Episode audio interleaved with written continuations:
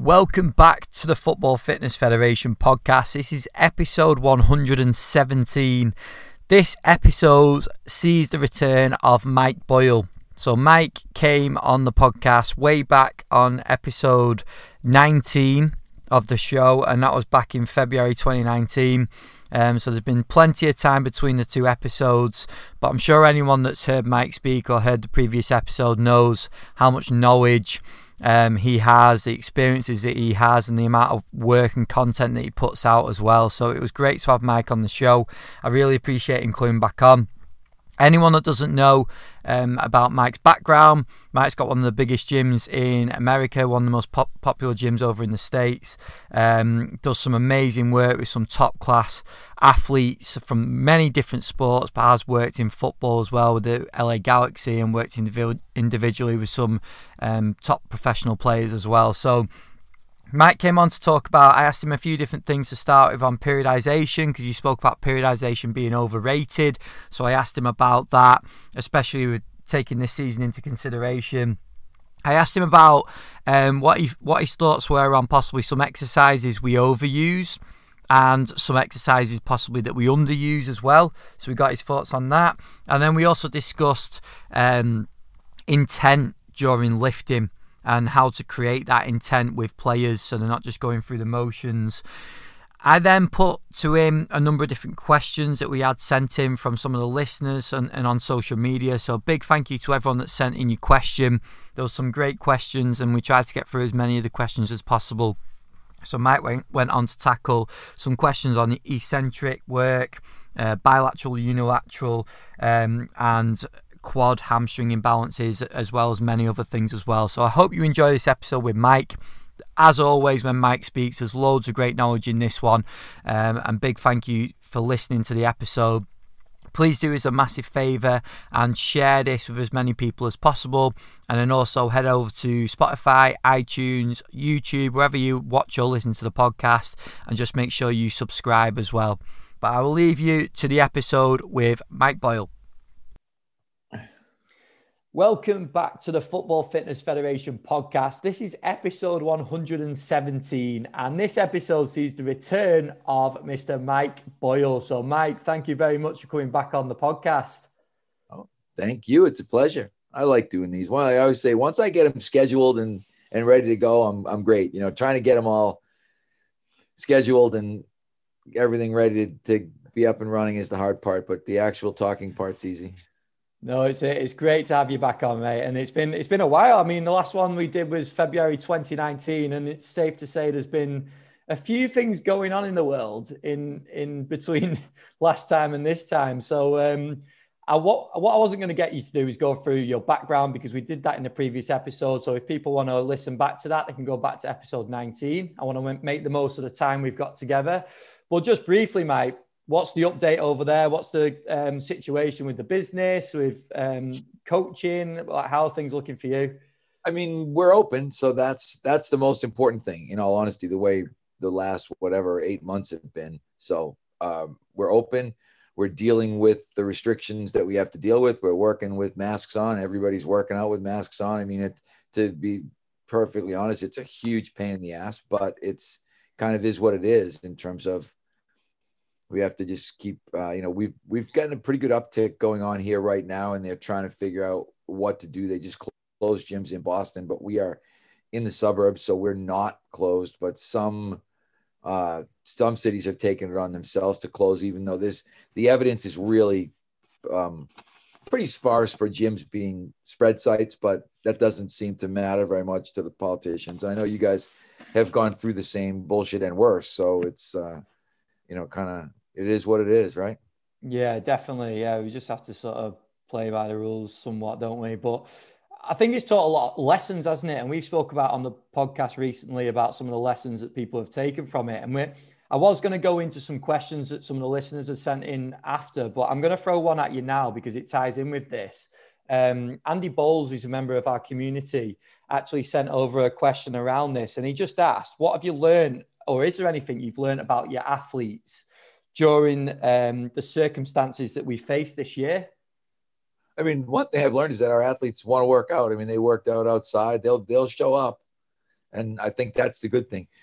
We've got a really our kind of core group of people are are really good because we're not it's not a team in terms of the people that are there want to be there generally speaking so uh, they've dealt with just about everything we've thrown at them and they've been very good and they're i think the hardest part uh, the other thing you learn is that the, the young people are not as concerned about the virus as the politicians are. So we're constantly like pull your mask up cover your nose. You know there's a little more babysitting that goes on but but we've structured things with social distance in mind because we have to because of the way the government the state government particularly laid out these mandates for us and said hey you know you've got to be you know effectively we've got to be in like 15 foot by 15 foot square blocks. Mm-hmm. so you know five meter by five meter give or take. And uh and so they're not close to each other and we just have to keep them from getting close to each other. It's funny our professional guys will go through the whole workout being really compliant and then we'll all sit down and talk to each other with their masks off. And i'm like okay guys you, you know you, you, can't like and some of it you know we've talked about this and i've talked about it on a bunch of podcasts. People will refer to it as coronavirus theater. You know i said we need to practice coronavirus theater because our regular clients are seeing this and they're the ones who complain. And we you know that's the same thing you know we've dealt with complaints from people about you know well there's kids here without masks on you know they're not wearing their masks their noses are sticking you know what i mean it's like uh, you know the, all the headaches get worse mm. in these types of situations because you have to be customer service oriented when you have a business anyway and then when you have a business that's really in you know in the midst of a crisis it really forces you to to practice your customer service at a much higher level because you can't just say to people get screwed get lost you know if you don't like it don't come because those are the people that will go and then complain to some regulatory agency that you know i complained about people without masks and they kicked me out and mm-hmm. you know and you know i need you in there and shut them down. So it really we've learned that our athletes are really good. We've learned that there's definitely people who are petrified who don't ever want to come back in the gym again but 80% of our customers have come back yeah. which is pretty good. No, that's awesome. That's great to hear. Um, Mike, I've got to say, I'm really enjoying the short videos you're putting out on on Instagram. I think they're absolutely top, and the ones in your car and the little little knowledge bombs that you put out there. And I've taken this first topic, I've taken from one of those, um, which ties into periodization. And I think I think you know where I'm going to go with this, but I'm trying to try and make it relatable um, to the current situation, especially in the UK with the with the football season that's going on at the moment, like a crazy schedule, um, absolutely loads of games to fit in in such a small amount of time. But you talked about periodization being overrated. And um, it's actually something that's come, come up in previous episodes on this podcast as well. So, can you elaborate on that? And then we'll sort of try and tie it in with the current situation over here and in, in Europe as well with some of the, the leagues. Well, I think what happens is people really sorry, I'm gonna I gotta keep moving around trying to get comfortable, but um as strength and conditioning coaches, people love to sort of geek out about periodization and they love to talk about, you know, Verkhoshansky and about this and about that. And, and and my only point is that it's so much simpler than that. And as you said, the current situation, if you look at um, European football is the perfect example of why it does not work. It's like okay, off season is one month long and everybody wants to go on vacation.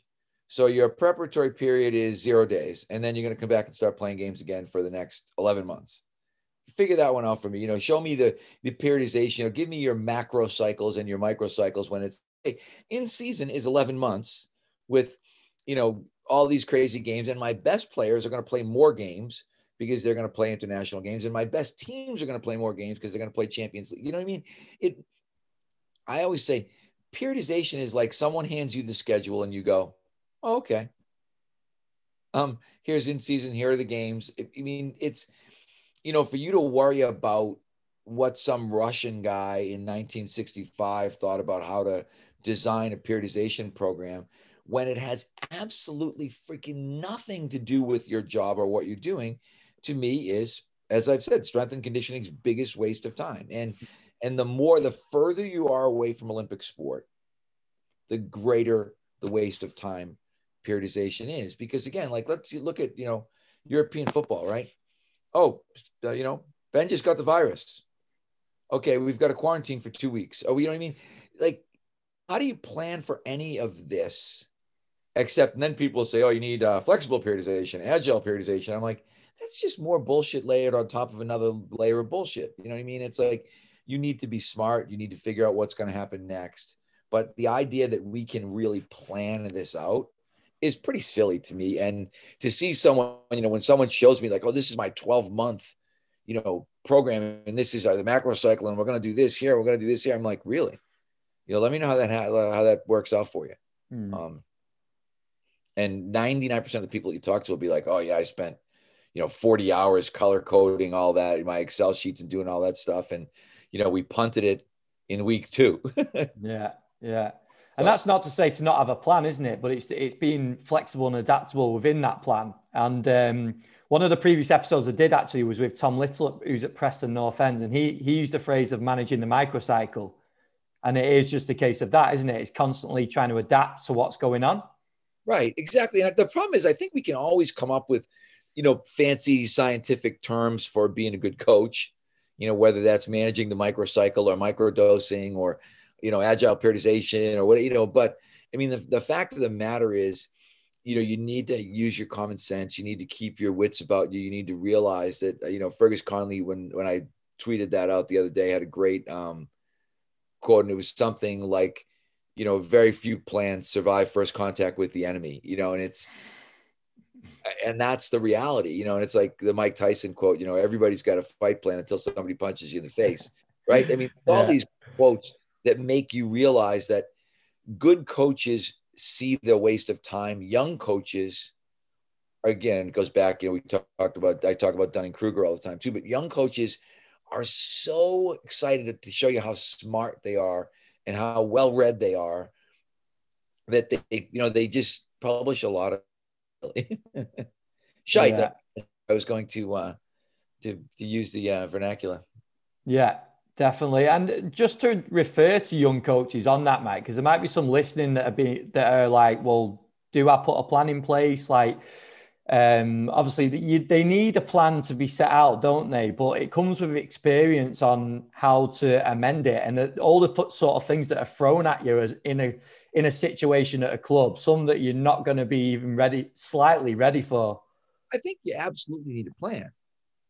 I just think if you you shouldn't waste an inordinate amount of time on the plan. That's I guess my my point about periodization is that yes, you know, do you just go in and wing it every day? No. Should you know what you want to do during the course of that season? Absolutely. Should you be ready to adapt at a second's notice? Yes, because I mean, I've been with teams and all of a sudden it's like, oh, we're not lifting today you know, practice ran long. The coach says, uh, the manager for, you know, in the soccer world, the manager says, we're not going to, you know, we can't do anything. And then you're like, shit, my, there's my, there goes my workout day. It's gone. You know, what do I do now? Where does, you know, what do I do with my plan? You know, mm-hmm. God, you know, the whole plan's ruined. You, you can't operate under that, you know, as a strength and conditioning coach or a fitness coach or whatever they want to call themselves. You can't operate under that premise and be effective. So, I mean, like I always say to everybody, you know, I had one kid, uh, American college, uh, I think he's a basketball strength and conditioning coach, arguing with me about it. And I said, the school periodizes, periodizes, periodizes everything for you.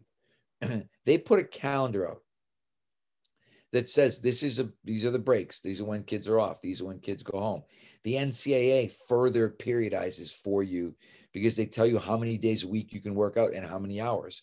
And they tell you when the off season period ends and when you know it's like i feel like everybody's doing your planning for you. All you really got to do is you know look at a calendar and say okay the kids come back on this date they leave on this date. The ncaa says we can go eight hours a week for these weeks and then we can go to 20 hours a week starting on this week. When we get to 20 hours a week my contact time is going to go from 8 to 2 if i'm lucky. You know what i mean? It's all there for you uh, so why spend hours and hours of time worrying about it? And we all know anyone working in clubs, time is absolutely precious, isn't it? So I think it's a great, a great point. And I talked about that. Um, I think last time we talked, you know, I had the guys over from Tottenham years ago, probably must have been maybe 18, 17, I forget. But, um, you know, and they were talking about how they work their stuff into their warm-ups. Because time is precious. And they said, Oh, you know, we have little plyo warm-ups and core warm-ups. And and so the players are just seeing, okay, I have warm-up before I go out on the field to pitch, whatever. But the coaches are thinking about, okay, I want to microdose these little bits of things that I know I want to get done during the week, and I need to present them as warm-ups but all of these warm-ups will be really purposeful. I loved what those guys had done at Tottenham in terms of being really purposeful about their time usage. And then you're like, hey, and then if I can grab 40 minutes, like I look at it, excuse me, said if I can get 40 minutes a week to lift two 20 minute sessions, I can get quite a bit done. If I do a good job with those quote unquote warm-ups. Yeah, definitely. No, it's a great point. Michael, so you're going to take something else from some content that you put out, and I know this caused um, a lot of people to get in touch with you on social media again. In terms of you put a list out of exercises that you don't recommend um, or don't use in your programming. Now, people can obviously go and check that out on your social media, and I do encourage them to do because obviously you give the rationale behind it. But what I was going to ask, in terms of your work with um, footballers in particular or soccer players, do you think there are any exercises that we possibly overuse um, that we're just in sort of a, we're in the tradition of doing? And then also on the flip side of that, are there, thing, are there anything that stands out that you think that we underuse? Well, I think in general, if you if you're talking about the sport of football, your football, not our football, um, I think we overuse Nordics. I think Nordics have been sold to us mm-hmm. as um, something maybe uh, more than what they are, so that everybody's like, "Oh, you got to do Nordics," and I'm kind of like, eh, "You don't have got to do." You know, I think it's a good idea if you can progress to Nordics over time. Like I would look at Nordics and think, "Wow, pretty advanced exercise." I don't think I would do them with beginners, but I might do some, you know, what we might call Nordic isos. You know, there might be some things where we're just doing some holds, but so I think the you know the full if you're talking about the full nordic and the nordic lower whatever you want to call it i think is overused and overdone and and maybe it might cause as many problems as it solves if it's utilized at the wrong time. So that would be the biggest um, overdone one. And then and i would just say any lower body strength exercise when you're talking about football is underdone mm-hmm. because that's still a battle. It, you really struggle particularly with the male footballer to get those guys to lift with their lower body, to get them to engage in a resistance exercise program, which when you think about injury prevention, the other thing that's probably underutilized based on where we are now is just sprinting in general. Mm. Uh, I, I, don't think um, JB Morin wrote a really good article about sprinting as a vaccine and his, you know, the, the, the thrust of the article, and you're smiling because you probably read it already, but was just that uh, good, a good quality sprinting program, a well developed sprinting program is probably like vaccinating yourself against hamstring injuries. And he starts, I was on a different podcast last night and I was talking, the first line is something along the lines of uh, elite athletes get hurt running sprints. Mm. Therefore, elite athletes should not run sprints. And um, and that's how some people have approached it. And what happens in the sport of football is that guys get hurt in game because they're not getting the out of game exposure that they need on a regular basis. Like you've got to look at it and think like, okay, you know, if it's sort of like, you know, an apple a day keeps the doctor away kind of thing, you've got to look at it and say, all right, what's my amount of high speed sprinting that I feel my guys need to do in order to be properly vaccinated against these hamstring injuries that they're getting so frequently while playing. Mm-hmm. And then, and the other thing we talk about is you don't know what sprinting is if you're not timing. So if you're not, if you're going out, you know, when people say, and we used to do this, we used to run sprints. And I would look at it and think that running sprints is just running. It's not running sprints because you don't know, you know, if, if now we've got adopted a very particular program of 10 yard sprinting and we control, you know, basically we do fly tens twice a week with our athletes and we build up the fly in. So we start with about a five yard fly in. So we run a 15. Three weeks later, we start with a 10 yard fly in. So we effectively run a 20. Three more weeks later, we run a 15 yard fly in. So now we're effectively running a 25. And we eventually finish at 30s, but we're always timing the last 10 yards. So we are dosing that medicine in in a gradually increasing dose to get people to be more resistant. And the, um, the term that comes up, I don't know if you've heard the term mithridatism, but uh, no. mithridatism is basically it comes from, and I may butcher the name, but it was a king. It was like Mithridates was a, uh, a, a king somewhere, you know, whatever Greek, Roman. It could have been I have no idea, some European king. But what he did is he gave himself small doses of poison to develop uh, an immunity to being poisoned because he was so fearful that his his subjects were trying to kill him. And so the term now is Mithridatism, which basically is the idea of giving small amounts of the poison as prevention. And that's really what we're doing when you look at JB's idea of of sprinting as a vaccine is this idea of hey, you know, we know what the mechanism of injury is. We need to administer a little bit of this. And the way GPS is now with most teams, you could look and say right away, okay, you know, Ben has run five sprints over 95 this week in our matches. I've want him to do eight sprints over 95. That means Ben owes me three. Mm. You might look at someone else. Let's just say you might have a back and said, you know, in two matches, he didn't do any sprints over 95. He owes me eight this week. Like I got to get eight out of him because what I'm worried about is the one time, you know, let, let's just say the one 50 50 ball that that guy has to go get. And suddenly he's like, okay, I'm going to access my 100%. And then that guy goes limping off. And he goes limping off because even though they are physically capable of that speed, it still can be injurious. So um, I think you really have to think about high speed sprinting. And this is the one thing um, I talked with Tony Holler last night and Chris Korfist is that we need to start to view sprinting as a tool, a training tool, not a test of training. Yeah. Because I think we see it as a test. And I don't look at it as a test anymore. I look at it as a tool because one of the things, and this is what we discussed, is that one thing you notice is you never see a sprinter with a bad body. Mm. You know, you don't see a dumpy looking sprinter and go, he's that guy. Look, he looks like shit, but boy, can he run fast. Yeah, I was gonna say not a good sprinter anyway. right. No, no, that's what I mean. You know, never. Like you go to a track meet and you yeah. won't look like, wow, there's a fat guy over there, you know, in the in the hundred meter final. You know, it's amazing. Mm. Never. Mm.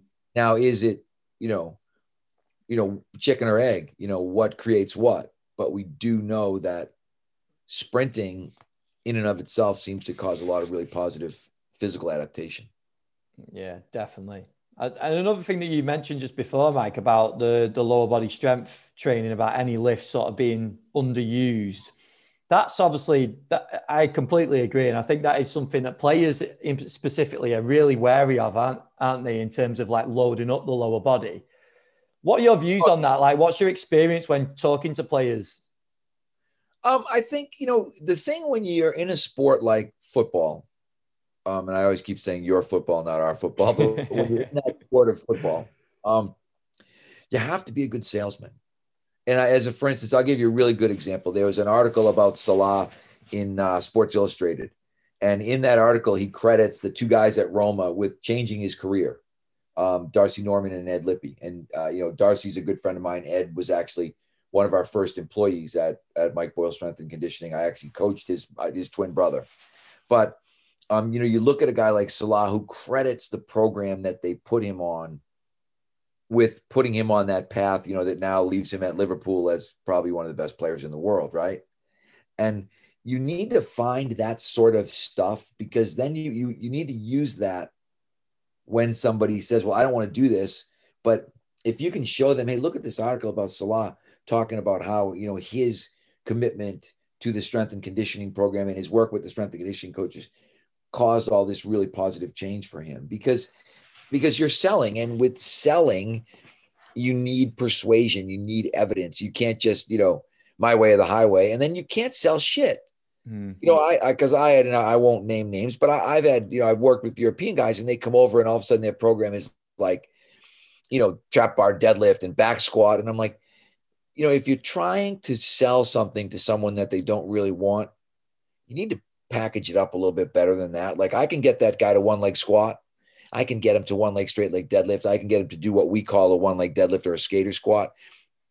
Because generally speaking, soccer players will associate lifting with some meathead asking them to power on their back, do heavy deadlifts.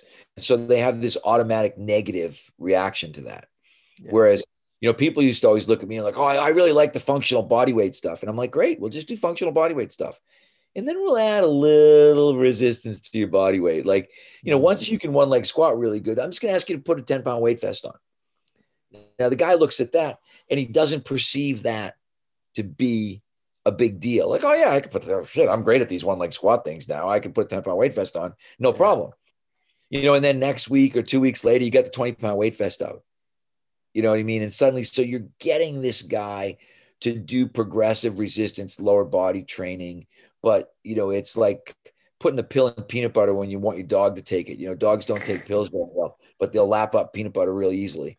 And so I think that's where a lot of guys fail in, in not just the soccer world, you know, in baseball and a lot of sports, yeah. because it just it's like, oh, I just want to give you that American football experience. You know, I want you to hang clean and I want you to back squat and I want you to deadlift. And you're like, these guys don't want to do that. Hmm. So you've got to figure out a way to give them something palatable that's also going to be beneficial. And I think that's, you know, because again, in our field, we just got way too many meatheads. We've got way too many weightlifters, way too many power lifters, Olympic lifters, you know, and they're they're trying to masquerade as strength and conditioning coaches, but what they really are doing is they're just administering their program, the one that they do to everybody else. Yeah. And that yeah. fails miserably. And then when it fails, it's sort of um it, it prejudices the player against all the rest of us and that's why it's really funny. People like, oh, you know, you're really functional. You really do a lot of sports specific stuff. And I'm like, no, I really believe strongly in unilateral training. And I really believe strongly in not loading your spine. If that makes me very functional and very sports specific, then yeah, you know, put me in that category. You know, I'll check the box for you. But the reality is, I just think that that's what common sense dictates. I don't for anybody. I mean, my American football guys would do things in a very similar manner to what my European football guys might do that come yeah. over. Yeah.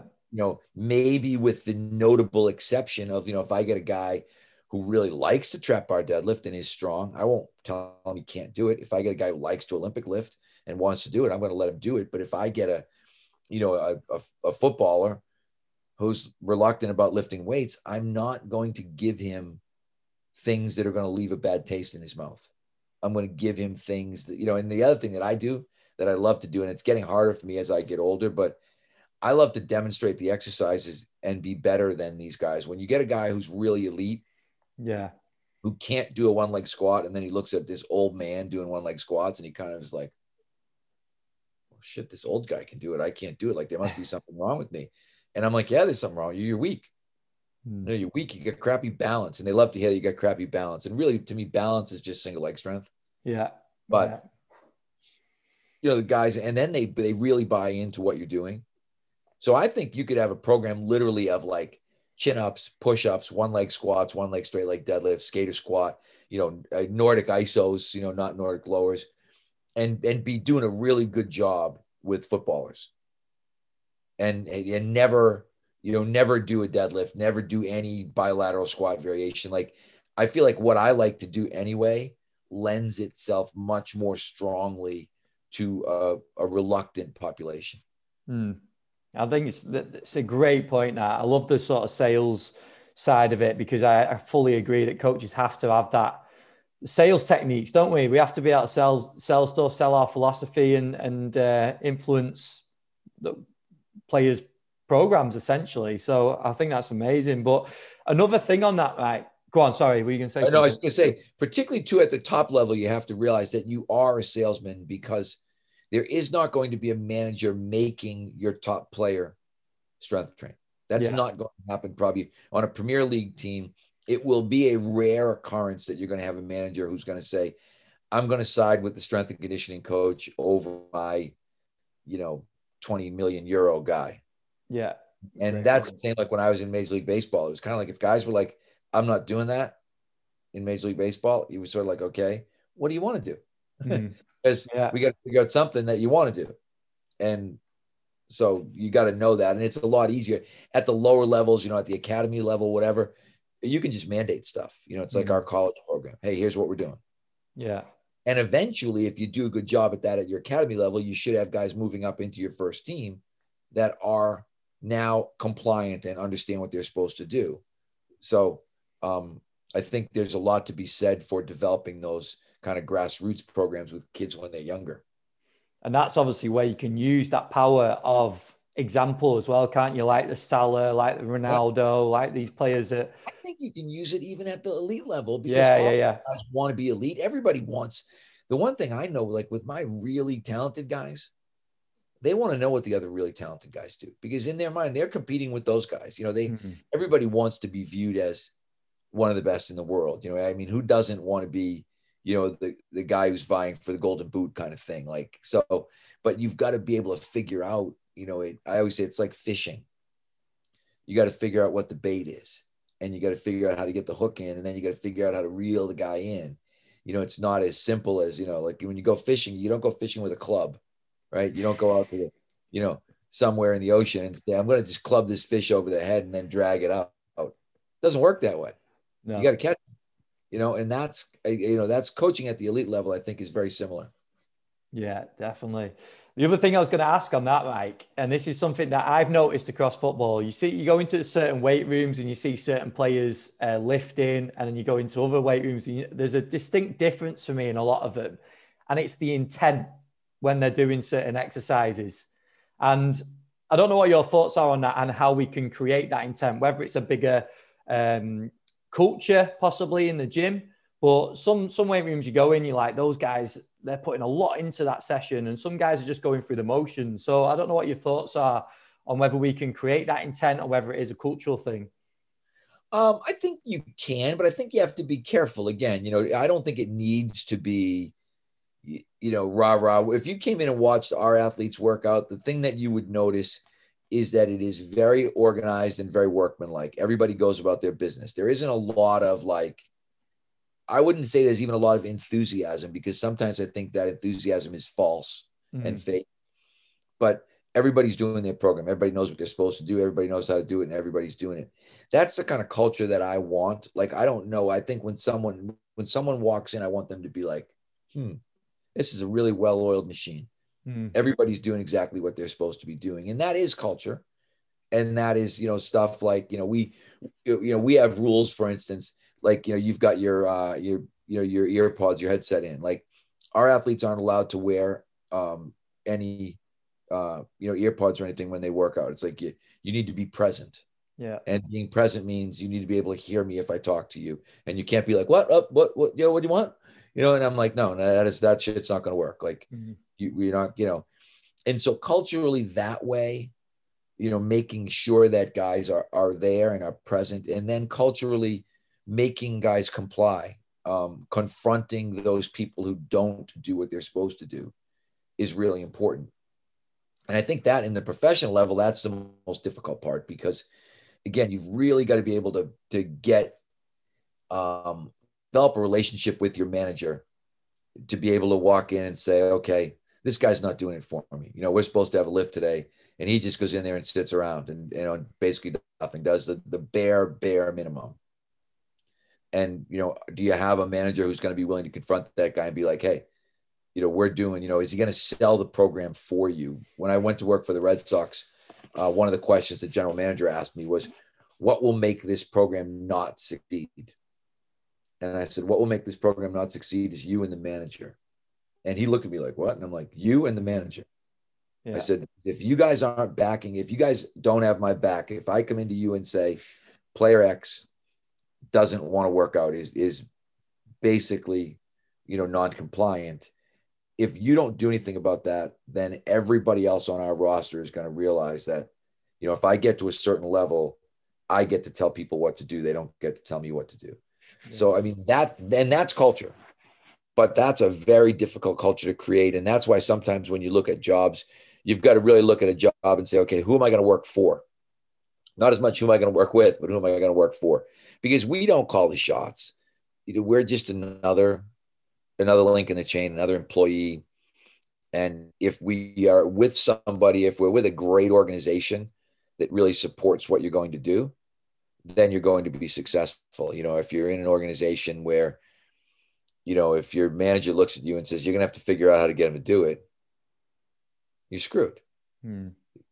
Told me to basically go F myself. And, and he said he's not doing it. And so, you know, this is where I need you to to step in and, and let him know that this has to get done. Yeah. And as I said, that gets really hard at the professional and it gets hard at that elite level because if you've got your best player who doesn't want to train, then you've got it, but then you've got a cultural problem. Mm. You know, if you look at like, you know, one of the things with, with Klopp, at least based on looking from the outside in, is that he really made guys work. You know, he made work a part of that culture in Liverpool. And as a result, you know, guys, you know, you, you buy in or you don't. It was like, if, you know, if you don't buy in, then I'll get somebody else. Yeah. yeah. And that's not most people. And this is what I realized is that, that the great coaches, the great managers are maybe willing to lose in order to win. They're willing to do some things, some difficult things in order to create the culture that you really need to be a true winner. Um, we had at Boston University, most of what I did was ice hockey, and our ice hockey coach was a guy named Jack Parker, who uh, I want to say he was early 70 retired, but he was the winningest coach at one school in one sport in the history of the NCAA. Won 896 games or something like that, all at Boston University. And um, you know, we were in you know, we won national championships. We probably were in, I don't even know how many. We could have been in 15 or 18 Final Fours um, over the years. But he was one of those guys like, you know, here's what we're going to do. And everybody's going to do it. And, you know, I used to always look at when guys would give me a hard time, I'd be like, go upstairs, talk to coach, tell him, go, go tell him you're not going to do it. Yeah. No one ever took the walk. Not one kid ever went up the stairs mm. to, to, say, you know, they just kind of looked at me and they looked and they were like, oh, whatever, I'll do. What, what do I got to do? because they knew what his stance was, and his stance was that, you know, we've got a we've got a program and we believe in what we're doing, and you better you better also, or you're in yeah. trouble. I hope you're enjoying the episode with Mike so far. I just wanted to give a very quick update on some of our community um, updates and things that we've uploaded. So, for anyone that doesn't know, we've got an online platform that hosts a number of different webinars, presentations, and we also have a, a forum on there so you can um, speak with other coaches. And we've just announced that we've um, linked up with Pulseroll to supply a discount for our members. You can go and get a 20% discount with Pulseroll. Um, the code to use is on the, the online community. And we've also just uploaded a brand new webinar um, based around small sided games. So that is from Lorcan Mason. So a big thank you to him for, for giving the webinar. Um, I'm looking forward to the members going to watch that. So there's loads of other content on there. We've had all of our all of our recent webinars from Dr. Laura Bowen, uh, Oliver Morgan, Colin Lewin, Nick Grantham, plus many others. They're all available to watch back on demand on the community. If you want to go and check it out, you can get a free month on the community. Just go to footballfitfed.com and click the community tab at the top. Go through the whole sign up um, sign up process there. That will give you one month free on the community, and after that is only £4.99 per month going forward. And we've got plenty other webinars to come. And as soon as we get back into our network meetings, the presentations from those meetings will also be available on the community as well. So if you're already a member, make sure to log in and check out the new webinar. If you're not already a member, go to footballfitfed.com and click the community tab and sign up there. In part two, I put some um, of the listeners' questions to Mike, so I hope you enjoy it. Yeah, no, awesome. Mike, I'm going to try and go through some of the questions that have been sent in um, as well. Um, so some of these are obviously sent on social media, so I'm going to try and expand on them a little bit because some of them come in quite short. But the first one, someone's asked about implementing eccentric work in season. Um, so I don't know what your thoughts are on that, and uh, you can obviously take that way you want. if we're talking about, I would do very, very little eccentric work in season. I think eccentric, generally speaking, produces more soreness.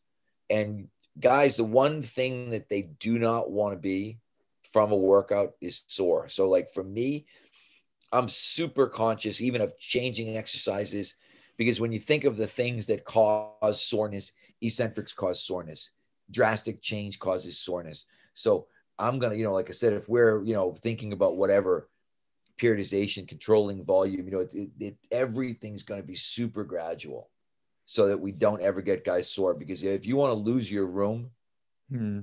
make everybody sore from the workout. So hmm. uh, I just, and the bad part is, like I said, if you're in the premiership, shit, you may not have any time to do eccentric type stuff, hmm. but you may be able to introduce some, like some three second lowers but knowing that okay, I've really reduced my load here if I'm going to introduce even some kind of some relatively short eccentrics. But uh, I, in general, would shy away from that because of the soreness factor. Yeah, cool. And then the next one, um, they've asked about bilateral, unilateral work in pre-season. Now, I'm guessing what they mean by that is how they'd structure it. So, would would you go? And obviously, you spoke a lot about bilateral, unilateral work, but I'm guessing it is sort of maybe a structure, whether you go with one or the other or a blend of the two in a yeah, preseason period? So if I'm a if I'm a strength and conditioning coach for a football team and I'm in Europe, I'm not doing it. I I think I would be probably I might be zero bilateral. Mm-hmm. I might be doing light trap bar deadlifts with guys, maybe, depending on you know what my sort of compliance scenario looks like from a player standpoint. If I, you know, maybe if I've got a really good culture and I've got guys that like to lift, I might trap bar deadlift, but we would, I would be, I think there's enough really good unilateral options, particularly in a sport like your football, where I don't see any rationale for the bilateral stuff at all. So I just would be like, no, don't even do it. Players would be happier and everything would run smooth. And then with that as well, um, would there be a difference from pre-season to in-season, or would you have the same sort of views on that? Same sort of views. So you know, I, I wouldn't. I mean, I just do it. The you know, the exception again. Academy kids are going to learn bilateral stuff. Academy kids are going to learn the basics. So if I'm putting my academy program together, you know, they're all going to goblet squat. They're all going to trap bar deadlift. They're all going to learn the basic bilateral exercises. I always liken it to it's like you know learning to read and to write and to do arithmetic when you go to school. Like you'll learn the basics, but you know if I'm starting with the top team, uh, I might be at a bilateral exercise with them. And in season, I mean, I might introduce in season. It might look like the old HIT programs, you know, high intensity exercise, one set. You know, I would have no problem with starting out with guys and saying, okay, you know, we're going to do one set of six, you know, like a one by 20 kind of idea. If mm. you've ever read any of the yes, it's one by 20 stuff. But mm. if you look at that one by 20, but it might literally be one by six, I might say, okay, 10 exercises, one set of six, you know, give me six push-ups, give me six ups, give me six one leg squats on each leg, give me six one leg straight leg deadlifts on each leg. And then I'd try to gradually increase those loads over time, but really keep the volume. You know, I would be working much more on the intensity side, and I would do very little in the area of volume because, again, you know, we don't want soreness. In general, we don't really want hypertrophy. Most of these guys aren't trying to get bigger. Hmm. And and what you're trying to do again, it's that, you know, it's that pill and the peanut butter kind of idea. If I can give guys something to do where they think, oh, that didn't suck. That wasn't so bad. You know, I'll go back next time and that'll be okay. Yeah. You know, it might be okay. Now we're going to do one set of eight you know, and then next we're going to do one set of 10. So I'm incorporating my progressive resistance component. I'm increasing the total volume of work done, but I'm doing it in a way that's almost invisible to the player. But I did this with one of my, I had a really good of this kid, Andrew Miller, who uh, ended up becoming an all star in uh, after the Red Sox. And I was, you know, six foot seven, really lanky, didn't really like lifting. And I just be like, okay, let's just, you know, you know, let's just do these three lower body exercises. We'll do two sets. You know, we'll use a 16 kilo kettlebell. And he was kind of like, oh, that's easy. Mm. I just did that, you know, whatever, 8, 10, 12 reps. And then I was like, oh, let's, you know, by next month, I'm like, grab the 20. Mm. And he was kind of like, okay, yeah, grab the 20. No big deal. But over the course of the season, he was significantly stronger at the end of the season than he was at the beginning. And he had probably, he wouldn't look at me and say, if I said, you know, Andrew, how many hard workouts were there? He would probably say none. Yeah. But, you know, if I showed him the numbers and said, well, do you realize that you started with a 16 kilo kettlebell for eight reps, you know, when we started doing these exercises and you finished at, you know, 24 kilos for 10 over the course of the season? I mean, that's a really big increase in, you know, in, in total volume mm-hmm. for this guy, but it's done in a way that was uh, really easy, really easy to swallow. Yeah. Awesome. Um, the next one, Mike, another short one, but addressing quad hamstring imbalances. I think that quad hamstring imbalance is total bullshit anyway. Like if any, the only way you can know quad hamstring imbalance is if you're doing isokinetic uh, single joint testing, mm. which I think is a total freaking waste of time. If you're doing isokinetic single joint testing, you're like 20 years behind the times anyway. So um, it's not going to make any difference. So I would, I would not I don't ever even think about that. There's never a thought that enters my mind. Now, addressing knee dominant exercise to hip dominant exercise hmm. enters my mind. I want to make sure that I have at least as much hip dominant exercise in my as I do knee dominant exercise. But I would not be, you know, I look at like quad ratio and I feel like that's like a, you know, I was an athletic trainer in 1981 and two, and we were worried about quad hamstring ratios uh, since 1982, I don't know if I've worried about it at all. Yeah. So I, I would not consider that to be even, you know, a concern.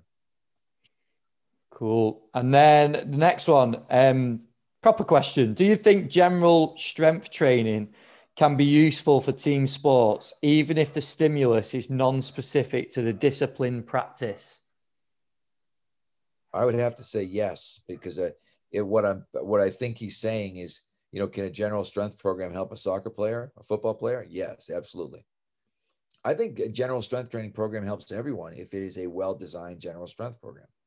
I think that's what we need to look at is um, what would our, um, uh, you know, what would our description of a well-designed general strength program be? And so, I mean, it is very rare that somebody getting stronger and as I said, particularly in unilateral lower body exercises that require co-contraction. So, you know, thinking one leg squat, skater squat, you know, one leg straight leg deadlift, things like that. It would be extremely rare that that would not be beneficial, minimally from an injury prevention standpoint. And then I think from a, you know, uh, there's a million other reasons, but you know, speed development, there are things that um, are all going to to benefit from that. So I, I would say unequivocally yes.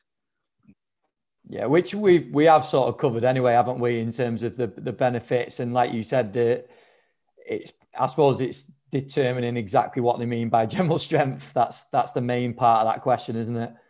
Exactly, and that's I mean I think what you'd have to look at is you know what's your idea of a general strength program versus what's mine. Like my idea of a general strength program might be that sort of push up, chin up, one leg squat, one leg straight leg deadlift kind of program that I described. That would be a good you know, if someone else was talking about, you know, chest press, leg press, lat pull down, or, you know, I'd be like, yeah, that's a crock, a bunch of shit that, you know, you're wasting guys' time with. So, um, you know, it's, it depends on exactly on how you define it. Yeah. Cool. And then if we, have you got time for one more, Mike? Um, oh yeah, I got, I got 15 minutes. We said till nine, so plenty. Awesome. Just, well, also trying to somebody's text here. I, I FaceTimed, so we had a foot of snow, and I was outside fumbling with my phone trying to get a flashlight in the dark to start my snowblower. Yeah. The process of doing that, my phone was like malfunctioning, and I FaceTimed one of my friends at six o'clock in the morning, and so I'm just getting a message right now. I think wondering why I have this FaceTime call. So you're sending out apologies. Yes, exactly what I'm. I'm apologizing to you while I'm apologizing to you. probably two or three more in. Yeah, no problem. Well, um, the next one was about um, if you if you have any sort of protocols or like matrix for single leg work. So, is there any sort of progressions that you'd work through? I know it'll probably depend on the individual athlete, but is there anywhere that you'd start people and then sort of aim to end up in terms of movements? Yeah, I mean, we always we generally we'll start teaching everybody to split squat. And we generally will start teaching everybody what we would call a reaching one leg straight leg deadlift. So in a reaching one leg straight leg deadlift, you know, just to get the mechanics, we're asking them to sort of reach for a cone versus reach down towards towards their foot. And so for us, I mean, we really have progressions for everything. And again, you know, if I was starting with a, a football team, I'd start at what we would call like level one stuff, the simplest of the things that we're going to do. And then I'd figure out, you know, again, you know, is it academy kids and are we going to start with body weight because they're, you know, 11 years old or is it, is it the first team and we can start with, you know, a 12 kilo kettlebell that'll be light enough, but will still present some level of progressive resistance. And, um, you know, we just start, I mean, that's where we would begin. And again, teaching, making sure, can a guy do a push-up? Can a guy do a correct chin up? You know, really simple stuff that um, some people might look at our beginner program and be like, oh, it's like a body weight calisthenic workout. And I'm like, yeah, whatever, like call it what you want. But it's not a body weight calisthenic workout because we're going to load it. You know, yeah. we're going to have hip belts and weight vests. And, you know, if you can do push ups well, I'm going to elevate your feet. If you can do feet elevated push ups, I'm going to put a plate on your back. If you can do 10 chin ups, I'm going to get you with a dip belt and we're going to do weighted chin ups. You know, if you can one leg squat with five pound weights in each hand, I'm going to put a weight vest on you. I'm going to engage in training with you in a way, as we've talked about through this whole thing, in a palatable way, in a way that's going to be acceptable to you both psychologically and physiologically. And the truth is, I've never had a guy not buy in, guy or male, male or female, because I've probably trained more good female soccer players than I've trained good male soccer players, actually.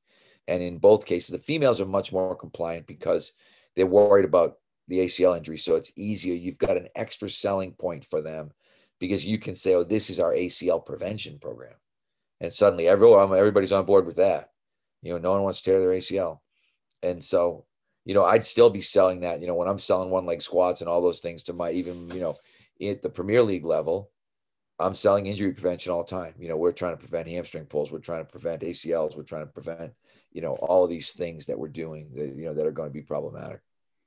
That language is so key and very relatable to coaches, isn't it? Coaches like to hear that.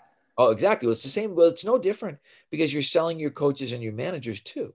Yeah and you know if you want to sell them you know if you want to sell upper management you sell the dollar value of injury prevention because you know I, I forget i saw the stat you know that it was something you know 50 million or 250 million euros or something spent on injured players you know paying injured players in, in the premier league i mean it's a it's an outrageous amount of money that's being spent so when you're talking you know organizationally you want to look at that the savings factor hey, if we can mm-hmm. do a really good job with this, we're going to save a ton of money. We're going to keep, you know, our best players playing makes the most fiscal sense for the organization. Mm-hmm. When you're selling the manager, you're selling injury prevention because our best players playing leads us to potentially more wins, right? When you're selling it to the players, it's the same idea but different. If you're healthy and you're playing, you're making more money. Because, you know, again, for the elite level professional guy, it's like you know, you get some guys who are looking and thinking, hey, now all I want to do, I want to get the next contract. Yeah. That's because the next one's the big one. And so you know you've got to be looking at everybody and thinking, what's my sales gimmick for this person? What gets this person to buy in? And that's why I always think I think that's what I'm better at than most people. Hmm. I'm better at looking at someone and saying, I know what's going to make this um, sales pitch work for this person. And if you you know if you're selling the wrong thing to the wrong guy, then it doesn't make any sense. Yeah. You know, the players are self-interested. They want to play longer and make more money. You know, managers are are wins and loss driven. They want to win more games so they don't get canned because uh, you know obviously sacked, right? Mm. Sacked is your word. You know they uh, um, you know the the managers are sacked regularly in that Premier League. You know they yeah. they come and go pretty rapidly. And then if I'm a general manager, what do I want? Well, you know I want to I want to make money. I want to be profitable for my owner, mm. right? So you've got to be able to look at all these different people and say, well, you know what's this guy's motivation, and how do I tap into his motivation to get me what I want? Yeah, speaking the language of the different job roles, isn't it? Like yeah and speaking the language. I would say language of the sport. You know, that's one of the Yeah. things I. You know, it's easy for you guys because everybody, you know, football is your game, so everybody speaks the language. But if you bring an American over, and now like the big trend in the U.S. is bringing Australian and uh, and UK guys over to be strength and conditioning coaches in America, and Mm. it doesn't usually work out well because they don't speak the language. They don't understand the sport. You know, if you come from you know Aussie rules football or rugby or whatever it is, and suddenly you find yourself in the National Hockey League, that's a very different world yeah. with a whole different language and a whole different culture. And you've got to. I mean, you may be great at your job, but adapting to that role and that culture is really difficult. Yeah, something we we touched on that, didn't we, in the previous episode that we did about um, sort of sport specific, but we delved into that on in Yeah. terms of like knowing the sport. Um, but on the flip side of that as well, which we also touched on in the previous episode, was getting eyes that aren't involved day to day on the sport on your practice as well. We, I think we touched on that, like the benefits of that, of someone that maybe is applying principles over getting involved in the politics side of football or cultures that are in that sport, and just to say, what about trying this? Yeah, and that's what I mean. Sometimes it really helps to have somebody outside your culture. Yeah, to show up. But they still need to understand the culture. They need to to not make absurd suggestions, things that you Mm. think, oh my God, no, like that would never work. So it is, it's um it's important to have a really to have both a, a broad knowledge generally and then a specific knowledge of the sport. yeah, Because you look at me, I can sit here and talk to you about the sport of football. And the reality is, that's not, if you ask me, you know, that might be fifth or sixth on my list of areas where I've spent time, you know, or of areas where I might consider myself to be, you know, relatively well versed. But I would tell you that, like, you know, ice hockey and American football and, you know, basketball and baseball, there's a lot of American centric sports where I'd be more comfortable than the sport of football. But you go to Europe, there's one sport. Mm. You Mm. know, really, the I mean, everywhere. Never mind Europe. You know, you get out of the United States, yeah, yeah, and the rest of the world is football centric. And I mean, that's just the way that it is. You know, European basketball is getting better, but it's you know, if you looked at like you know whatever dollars invested or you know eyeballs on games, you know, you're probably at you know ten percent. Mm. And every we talk about this fact, everybody in the world has a Premier League team that they root for. yeah, Everybody. You know, they Yeah. could be in Russia, they could be in China. No matter where they are, they have a Premier League team that they identify with. Mm. And that's um, you know, it's it's pretty unknown to us. Maybe the NFL has a little bit of that cachet worldwide, but as an Americans don't really understand the soccer culture. Mm. They haven't spent time studying it and realizing that it's um, you know, I mean the, the highest paid athletes in the world are European soccer players. Mm. You know, more than the you know the highest baseball player, more than the highest American football player. You, you know, and and if you ask you know some Americans to name, you know, the top ten footballers in the world, they wouldn't be able to get three. Yeah, yeah, amazing. Um, Mike, I was just going to blend in. I was just going to go for one more question, and it can be a quick one if you want. But we got sent in as well. Any of your lessons from the other sports you've worked in um, that can relate to working in football? And Dave Tenney actually spoke about this about lessons from the his lessons from the NBA. And I'd be intre- intrigued to hear your views if there's anything that you could sort of take from the other sports you've worked in to apply to football. Um, yeah, I think the biggest lesson would be like uh, baseball i- is that when you see a sport where they play 160 games in say 180 days or 175 days, you learn a lot about what people really are going to be capable of doing. Because uh, you know, one of the things you know people always ask about like lifting on game day, as a for instance. In baseball, you always lift on a game day. Every lift is on a game day because if there mm-hmm. is an actual day off, of which there are about 10 during the entire baseball season, players do not want to see you. They don't want to be anywhere near the clock. Yeah. And so suddenly you realize, you know, that the guys are capable of much more than you think they are. And so I think that makes it easier, not necessarily say to make your soccer player lift on game day, but realizing that, you know, whatever day before game, you know, we get so worried about recovery. Everybody's, oh, what about recovery? What about recovery? I'm like, recovery, like, you know, don't overemphasize the recovery aspect here and realize that in general, making sure you have the right amount of work is probably going to be more important than the right amount of rest. Mm.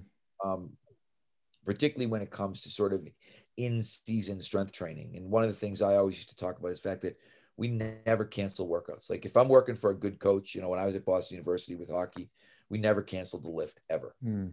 And our coach got to the point where he'd cancel practice. Yeah. Guys lift. He'd look at me and be like, because he'd, he'd say, oh, I don't want to give the guys a day off today. And I'm like, it's a lift day. I don't want him to not to miss a lift. And after a while, he knew with me, he'd be like, I don't want the guys to go on the ice today. Mm-hmm. Like, fine, we'll lift. You know, we'll warm up, we'll lift, we'll be out of here. We'll be in and out in an hour. Yeah. He's like, I don't want the guys to have to put all this stuff on and go out on the field and uh, go out on the ice rather and do all that. And I'm like, fine, but we're not. I don't want to miss a lift because if you miss a lift, that's the other thing. When you lift once a week, you get sore. Mm. You ask anybody, right? Yeah. If you lift twice a week, you never sore. If you lift once a week, you're sore. So I always want it to be twice a week. I never want to miss a day. Even, you know, and that day could be like the most micro of micro doses. Like I said, that, you know, 10 exercises, one set of six.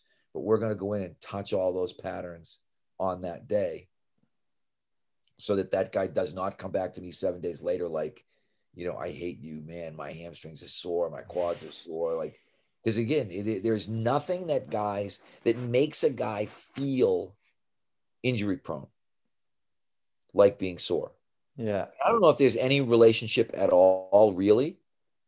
But when you get a guy who's thinking, I'm already going out to the pitch, and before I go out, I'm sore. Yeah. That is an absolute prescription for psychological disaster. And then if something does go wrong, it will 100% be your fault, whether it mm. was or not. Because that's the other thing in strength and conditioning. I always tell everybody shit flows downhill. Yeah. And the strength coach is at the bottom, which means when you make a mistake, even if you don't make a mistake, you will get blamed for it. You know, if you do a little bit too much running and a guy pulls a hamstring in the next game, it's because you did too much running. So you've always got to be realizing that you're um, you're eligible to be blamed for whatever's going to go wrong, whether it's your fault or not. Yeah. And so and you've got to operate that way. Yeah. Mike, absolutely amazing. It is every time we jump on one of these. So I really appreciate your time, mate. I won't take any any more of your time up. Um, thank you very much for coming back on. No, thank you very much for having me. Like I said, you, you do a great job, and this is really good for me to to kind of keep myself relevant with, with my European audience. no, it's uh, welcome anytime, and we'll hopefully get another one in the future. So thank you very much, and take care. All right. All right Thanks, Mike. I'm going to click leave and I'm going to go eat breakfast. See ya. All right. Thanks. Thank you to Mike for coming on the podcast. I really appreciate him giving up his time. I know he's super busy with everything going on. Um, I'm sure many of you are already following him on social media, but I do advise you to if you're not already. He's at mboyle1959 on Twitter and he's at michael underscore boyle1959 on Instagram. And he puts, I think I mentioned it in the episode, he put some great little videos out on Instagram chatting about different subjects. So go and check those out. Um, because there's some awesome knowledge bombs that you pick up from the videos that he puts out. Takeaways from this one um, there's loads again from this episode, but I think where he talked about um, JB's work on sprinting as a vaccine um, was really interesting. The chat around periodization. So we talked about it being time wasted, and obviously that is very. We have to take that into context because obviously he's not saying to not plan, to not periodize, but sometimes we can spend too long on things that are going to change anyway. And I think we can definitely relate, relate that to this year.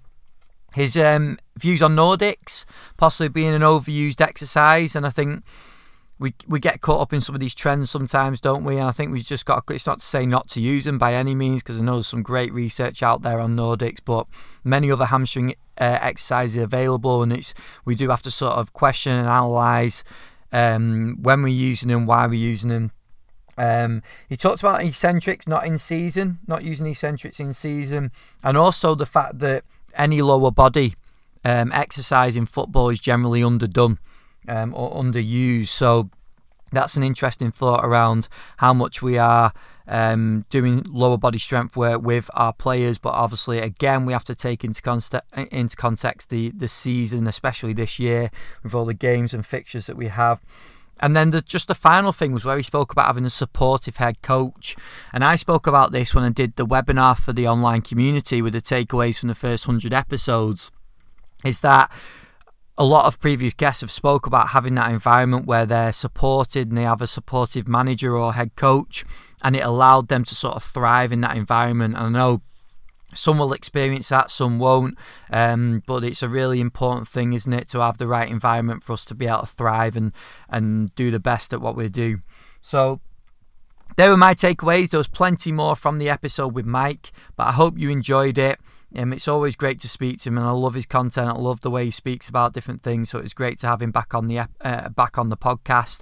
And please reach out if you've got any guest recommendations. Please let me know who you want to hear on the podcast because I'm in the process of just confirming the next few episodes, and obviously going into 2021 as well. So it would be great to hear from you guys who you want to hear on the show.